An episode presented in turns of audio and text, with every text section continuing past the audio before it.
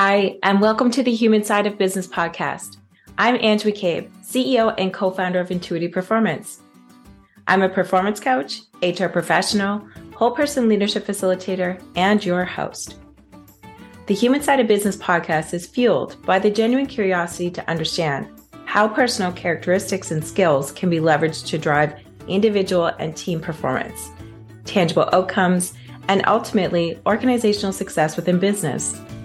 Each podcast is devoted to sharing knowledge, expanding our learning edges, and exploring the trends in corporate culture towards growing the emotional intelligence of organizations. I'm so glad you're here.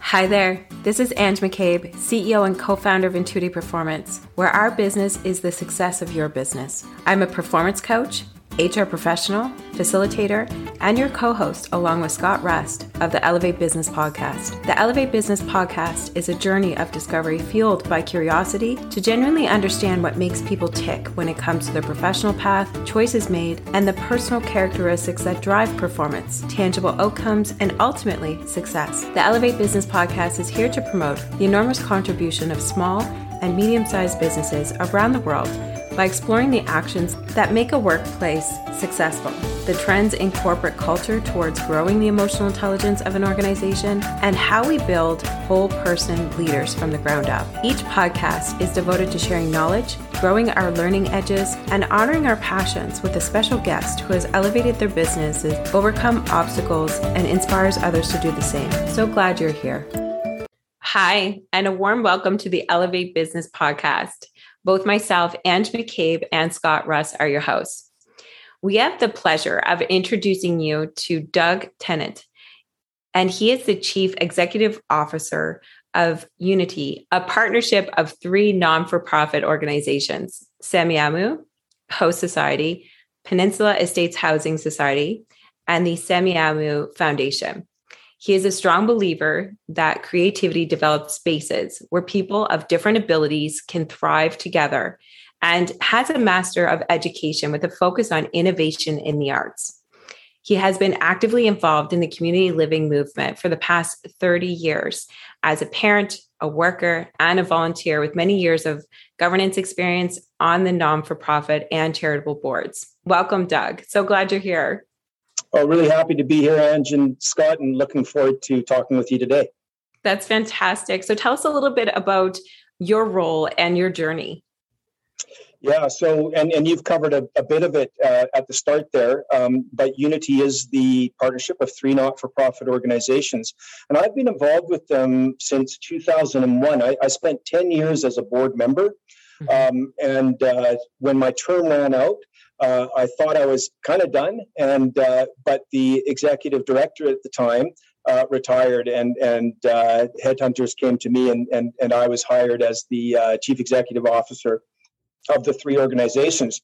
Now, the reason that I'm involved in community living, the organizations that, that I run support people with intellectual disabilities and acquired brain injuries to be fully included in their communities. Um, I have a stepdaughter, Krista, who um, who I met when she was three, and she has Down syndrome, and and so she's 33 now. Um, so that was 30 years ago, and and so I was involved as a as a volunteer, and I even worked uh, when I was younger with uh, teens that had disabilities as well. Mm. Um, I became a teacher, and I spent 17 years as a high school teacher and administrator uh, before shifting over to the community living field, where um, my passions kind of matched up with the work that I do right now. So I can make a significant difference in the lives of people with uh, intellectual disabilities um, who have, throughout history, um, been excluded from being full participants in the in the community, and it, and it's really important that uh, I and my organization supports them to be not just participants but actually leaders in in the issues that uh, involve them the most. Mm-hmm. That's fantastic, Doug. And I always love to see when uh, there's like a story behind the passion uh, around what you bring and talking about the, the, person in your life that kind of grew up with Down syndrome and how that influenced you as an educator, and then finding that cross uh, working at Semiahmoo House uh, and everything along those lines. Um, I'd be curious, just as you you know you're working as a board of direct on the board of directors, and then as you were kind of heading out the door, somebody they roped you back in to come in as the CEO there. Uh, tell us a little bit more about your experience uh, starting to be more at the executive level rather than the board level, and how you've kind of supported your team as a leader. Yeah, and it's and it's it, that's a very good question. And I was actually gone for a year, so it wasn't okay. immediate. It was I actually thought, okay, I'm I've done my time, and uh, you know I'll contribute in different ways. Mm. Um, and and uh, the boards of uh, the three organizations are very strong policy governance boards, and so um, they understand uh, the role that they have, which is to create the mission or the ends of the organization. And then the role of the CEO is to achieve those with the staff team.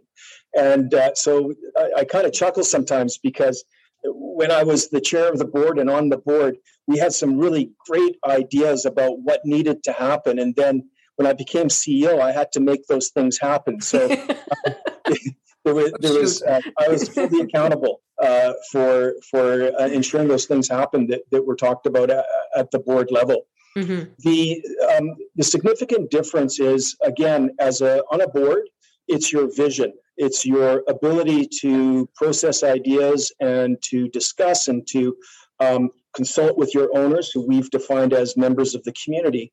Mm-hmm. As a CEO, your job is to to do things, to make things physically happen, um, and and the accountability there is is very strong uh, because um, you either do it or you don't do it. And and uh, and it's very clear if you're not being successful in achieving the ends of the organization.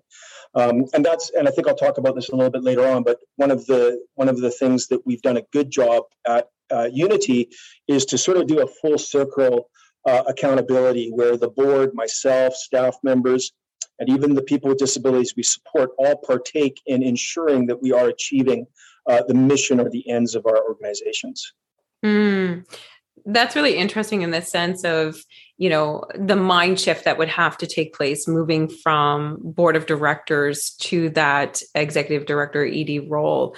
Uh, when it comes to leadership specifically, how would you identify with regards to your leadership style and how it's grown since?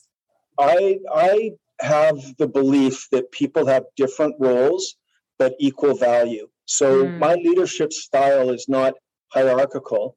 Um, clearly, at some point, I need to make decisions, and I don't hesitate to make those decisions. And in fact, I would say that um, one thing that uh, I do a good job of is I will make a decision. And mm. especially during COVID and all that that was going on, making a decision was a really important thing to do, whether it was right or wrong. But my leadership style is again different roles, equal values. So the people that are part of the leadership team and throughout the organizations, um, I value them as human beings to be equal to anybody else. And the other part of it is that I also value their strengths and try to ensure that they're able to display their strengths, whatever they are, um, as part of the leadership team or as part of the staff team. And so we do spend a lot of time kind of looking at like what well what are the people's strengths and how can we ensure that they're able to follow their passion that's important but also follow their strengths and and not be put in a position where they're they'll fail just because that role said that this was an important part of that role but we can shift those roles to match the person if that's necessary.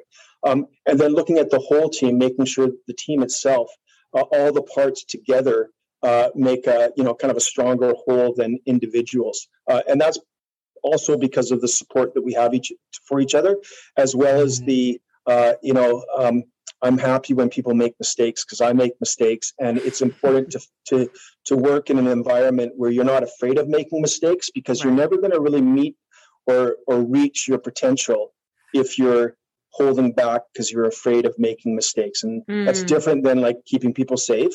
Um, mm. Um, but being able to be creative and to try things out means that you will make mistakes, and we kind of have to welcome that as an organization as as part of moving forward.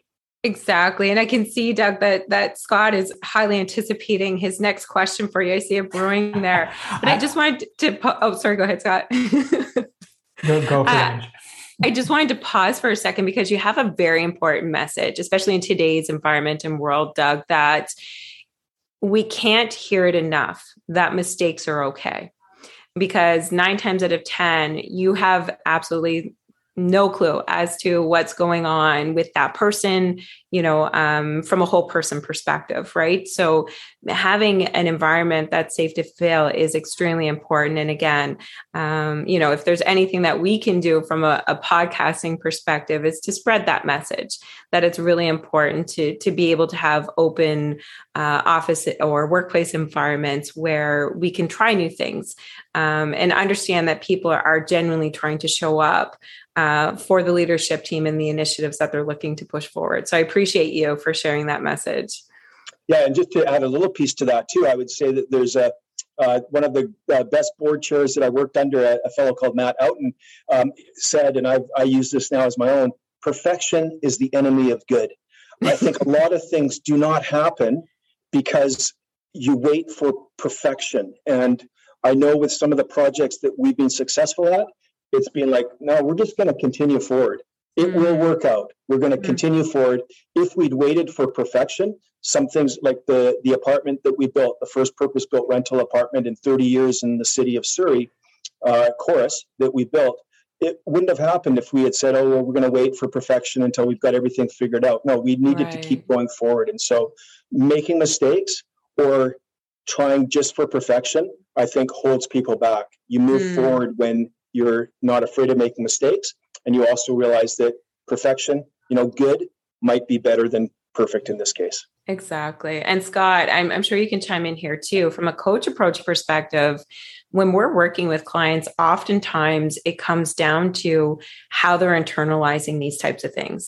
So already they have a layer of their own expectations of perfectionism, and it can range from, you know, all the ways from analysis to paralysis um, to imposter syndrome to, you know, just uh, a bit of self sabotage or maybe just even picking at our, at our own selves. So again, having that safe environment is really important because we're all showing up at the table with high expectations of ourselves and being able to be in a place where we can be positively validated deflates or decreases stresses around those kind of perfectionism or self sabotagers that we can have out there for ourselves. You guys are on a roll. I, am sitting back I'm okay. there is one thing that, that came up, Doug, for me was, um, you know, you talked about uh, perfection being the enemy of, of good mm. and how you mentioned how, you know what, I'm good at making decisions. I can imagine that mantra kind of helps make you good at making decisions. Um, yes. And, and, and again, the idea that um, I might make a mistake, but mm. I, I have a team that is supportive of me um, but ultimately, like it is my accountability, my responsibility to do that. And I do that always with the input of, of the entire team. Uh, during COVID, again, as an example, like we met every day, every morning. Uh, we created a crisis response team met every morning, and we were making decisions quickly. Um, and I would I would say I'm, I'm most of the decisions we made were, were really good decisions and allowed us to stay safe. Whereas if we had waited around for direction from our funder, from government, um, I, I really do believe that uh, COVID would have hit the organization much harder than mm. it did. But we were able to mm. like make really quick decisions um, because we knew that it's it's our responsibility, right? Like we can't wait for somebody. We can't forego so i guess when you're talking about leadership i think taking on responsibility is a really important part of that too and not shirking mm. it and and and and taking it on um, and taking it on on behalf of the team at, at times as well if you're interacting with uh, people outside of the organization if if one of your team members has done something that wasn't great or made a mistake um, you know not never ever putting down a team member in public yeah. right like always like that's my responsibility and i will i will i will take that on on behalf of of, of the team mm-hmm, mm. mm-hmm.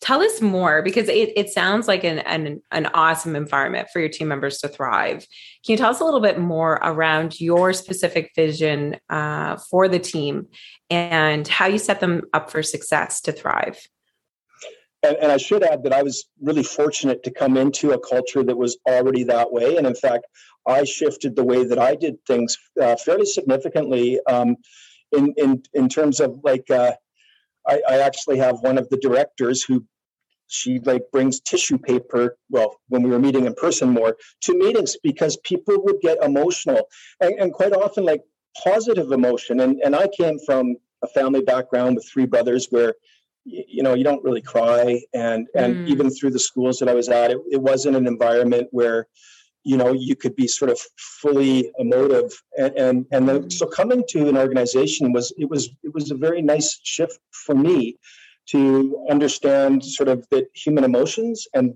that relationship piece is also important when when we talk about the team um, when i was younger i played a lot of rugby and I, and I coached rugby as well and rugby is a sport where you have 15 different positions. You have like a prop who's 280 pounds and you know probably can't run that quickly. And then you have a winger who's pretty small and fast. But for their role they're perfect. So the same thing and and when you have a great team it's when all of those people know their roles and mm-hmm. and do them and also sacrifice themselves i guess a little bit for for other people as well and so i, I kind of look at our, our leadership team in the same way where we have a lot of diverse uh, people d- different opinions. Um, but uh, when you look at the strengths, when, when we make a decision, there's so many great perspectives that are, that are there, and everybody feels welcome to to to put their decisions in there. And then once the decision's been made uh, they're in agreement because they know that they've been heard by myself but also by other members of the team. Um, so yeah kind of that coaching idea you, you guys are coaches but that idea of, of, of working a team and bringing a team together so that they are valued mm-hmm. um, they feel like they're going to have their chance to have their input um, and part of that is also like when you're running a meeting if you don't allow people to have input, then they're much more likely to kind of jump in. But when they know and they feel safe that at some point in the meeting they're going to have their chance to have a say, then the meetings are also, you know, much more stress free because people know that they're going to have their opportunity to have their input. So that's kind of a microcosm, I guess. But it, I, I would say that having well run meetings is a really important part of being a leader because uh, if you don't have well-run meetings, then people don't feel like they've had their opportunity to uh, participate. Mm-hmm. You brought up something earlier, Doug, about uh, it was specifically around understanding people's strengths and passions, and this kind of comes back to the analogy of the rugby team and aligning those strengths and passions with their role. Uh, if we look at it tactically, how do you better understand their strengths and passions? um, like within the organization? What does that look like? So at the uh, frontline level, so the people who directly support people with intellectual disabilities, mm-hmm. um, we really uh, want them to uh, to match with the people that they support, and that involves like what are the things that they're interested in. Um, I'll give you an example. So we have a staff member, and he really loves geocaching. Well, you know what? That's that's kind of an interesting thing that a person with a disability, intellectual disability, might want to learn and do as well. And so, one of the classes that was uh, run uh, was a, a geocache, and it was great. He was enthusiastic. The people that took that class were enthusiastic, um, and they learned a lot because they had someone who was passionate about what they were teaching. And and so throughout the organization, um, you know i'm always interested when people come forward with like different projects that are uh, about inclusion and how can we support that to happen and, and now we do have um, a leadership team that that very much is uh, trying to be on the cutting edge of supporting people with disabilities to be fully included and of course that means that the people with disabilities themselves are part of that team and part of making those decisions and figuring out how to move the organization forward. Um, and uh, the way that we've done this uh, systemically is to um, partner with a, a, group called the Self Advocates of Semiahmoo, a group of community leaders who have, have intellectual disabilities. Mm-hmm. Um, and on an annual basis, they come into the organization and do very robust consultations about our ends, our mission asking, are you achieving those ends? Have you mm. done it? And then they create uh, recommendations. And uh, one of the, the best, well, actually, probably the best day of the year for me at work is when uh, one of the self advocates of Semiahmoo comes to my office and delivers me a letter saying, These are our recommendations. make sure that you get these things done. That rec- those recommendations are then shared with the board, and the board, uh, remember, they're the ones that are creating the mission of the organization in consultations with our owners, who we've defined as the community. They get those recommendations. Uh, they then say to me, "Okay, you got to make this happen." And then I, uh, inc- with staff, include those recommendations into our strategic directions. And so on an annual, and then that filters down to the different teams, to individual mm-hmm. employees. How are you, like as an individual, how are you going to ensure that these things happen?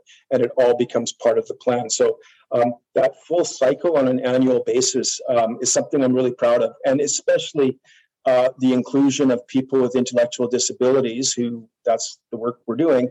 Um, mm-hmm that they actually are the ones that are judging if we're doing it well or not. That's fantastic. And from an internal perspective, what type of employee supports are there for performance? What does that look like within the organization walls? Um, we t- we've been talking a lot about strategy and recommendations and deploying them and having a great culture, but curious about the performance side of things and, and how that shows up for team members right now. Right. So um, we are an accountability based management uh, style of, of organization. Um, I would say that that's probably an area where we need to do a little bit more work on. Um, but um, we, we've been doing a lot of work recently on um, direct report meetings and mm-hmm. ensuring that those direct report meetings are meaningful, yes. are tied to the ends, and so they're tied to the strategic directions, but also they're an ongoing means of assessing performance. So, from my educational background, I know that report cards are quite often uh, they can be just like a moment in time, or an exam mm-hmm. is a mm. moment in time. Mm-hmm. And a lot of annual performance evaluations, which we also do here, um, they end up being well, you know, kind of a moment in time. Mm-hmm. If we can tie that into our direct reports on an ongoing basis, uh, you know, meeting two or three times a month, uh, with the objectives that are part of the ends of the organization, then it's a much more meaningful process. So we're working on that. So if you're to say like where are some areas where you need to improve, that's an area we definitely need to improve. I know that I'm not satisfied with our annual or even biannual um, uh, performance appraisals. Mm-hmm. I am not a big fan of of that type of appraisal because I really do feel that quite often it's just done as a as a check off of okay it's done and it's not meaningful because it doesn't account for the ongoing uh, work that somebody's doing. So by tying it into our direct uh, report meetings, um, I'm hopeful that that will allow us to have a much more meaningful interaction, especially since it's tied into the achievement of the ends of the organization. Mm, yeah, you said some fantastic things there that I know that we could talk about uh, hours on end, uh, at least at this end, um, Doug, in the sense of, you know, having your performance conversations not uh, not only talked about more frequently, but having it tied into your ends or your strategy and making that uh, conversation valuable throughout the whole organization, not just at the top. Um, and then on top of that, you know, identifying what else do our team members need to to get things done. You know, what are the roadblocks? What type of pivots do we need to make? Um, because I think you alluded to the fact that when it comes to objectives and goals, uh, having them meaningful, tied through the throughout the organization, uh, but also fluid, right? Because if we've learned anything from the past uh, 18 plus months, two years, it's that things don't always go as planned. So in that case, what do we do? Um, and to your point, I, I think you're alluding to the fact that oftentimes our performance systems are a little bit uh, outdated in the sense of how we're using them, how we're viewing them, and also um, how we're pulling value from them. So it, it, sounds like a great track. Yeah, we're we're, we're striving to get there. Um, the um, and and technology does help too, right? So we're also trying to create some templates for those direct report right. meetings, uh, which yeah. will mm-hmm. we'll be able to pull information from and and and things like that. Um, but I do agree with you. The the um, so probably like five years ago, our frontline staff would not have known what our ends were. Just really the board and maybe some senior staff. Yep. So by doing that full roundedness and having uh, the people that we support who have intellectual disabilities uh, a part of the evaluation has uh, it, it makes us accountable because they know what we are supposed to be doing and they can say to me like oh it says here that uh, you know uh, people are leaders that's one of our ends but what are you doing to ensure that people are leaders? So um, and our and our frontline staff also know that like the things that they're doing on a day-to-day basis it mm-hmm. does tie into um, the ends of the organization. So you're absolutely right like having everybody having that same even the language of the ends a lot of people don't even know what that means but our whole organization including the people we support now does. And and that's really important because everybody then has the same language and the same objectives that they're striving for.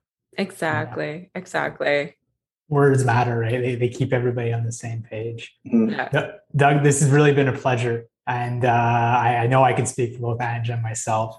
And we always like to ask our guests as we come to a close here uh, what are three words of inspiration that you'd want the world to hear? Uh, value all people. Um, there's a lot of stereotypes about people with intellectual disabilities that need to be overcome. Mm-hmm. And their voice is the one that we need to listen to. And that's what my organization UNITI works hard to do is support them to not just live good lives, but to be the leaders of uh, their own cause. And so value all people. That's everything from when you're hiring, hire people with disabilities. Uh, when you are creating housing, consider that people with intellectual disabilities are great tenants, and they are. So, uh, yeah, mm. value all people. Mm we're speechless. yeah. that's, that, that's great, Doug. That, that really is. That's amazing. So thank you very much, Doug, for joining us today. Great to be here. Really enjoyed my time with both of you. Yes, likewise. And we really appreciate you sharing your entrepreneurial insights as well as leadership uh, direction with Intuitive Performance and our subscribers. And for those who would like to learn more about UNITI, uh, we're going to be providing a company link uh, to our profile page on the Elevate Business podcast. Take good care. Great. Thank you. Thanks for listening to the Elevate Business podcast. I hope you enjoyed the program. You can subscribe to future podcasts at intuitiveperformance.com, where you can also sign up for webinars and learn more about professional coaching and our facilitation solutions available to help fire up your whole person performance skills and drive actions for success. Until next time, stay true to you and take care of each other. We are all better together. Thanks for listening to the Human Side of Business podcast. I'm glad you could join us. If you enjoyed today's episode and want to stay updated with our latest content, make sure to visit our website. The link can be found in the episode description, where you can subscribe to the podcast, sign up for our newsletter, and learn more about our whole person leadership services. Sounds interesting? Explore the Whole Person Leadership Cohort by Intuitive Performance, a unique program that offers unparalleled support to managers on every step of their leadership journey. Our program features evidence based assessments, workbooks, group coaching, and interactive learning experiences to help you level up your leadership skills. Reach out today to apply to one of our upcoming cohorts. Until next time, take care and stay curious.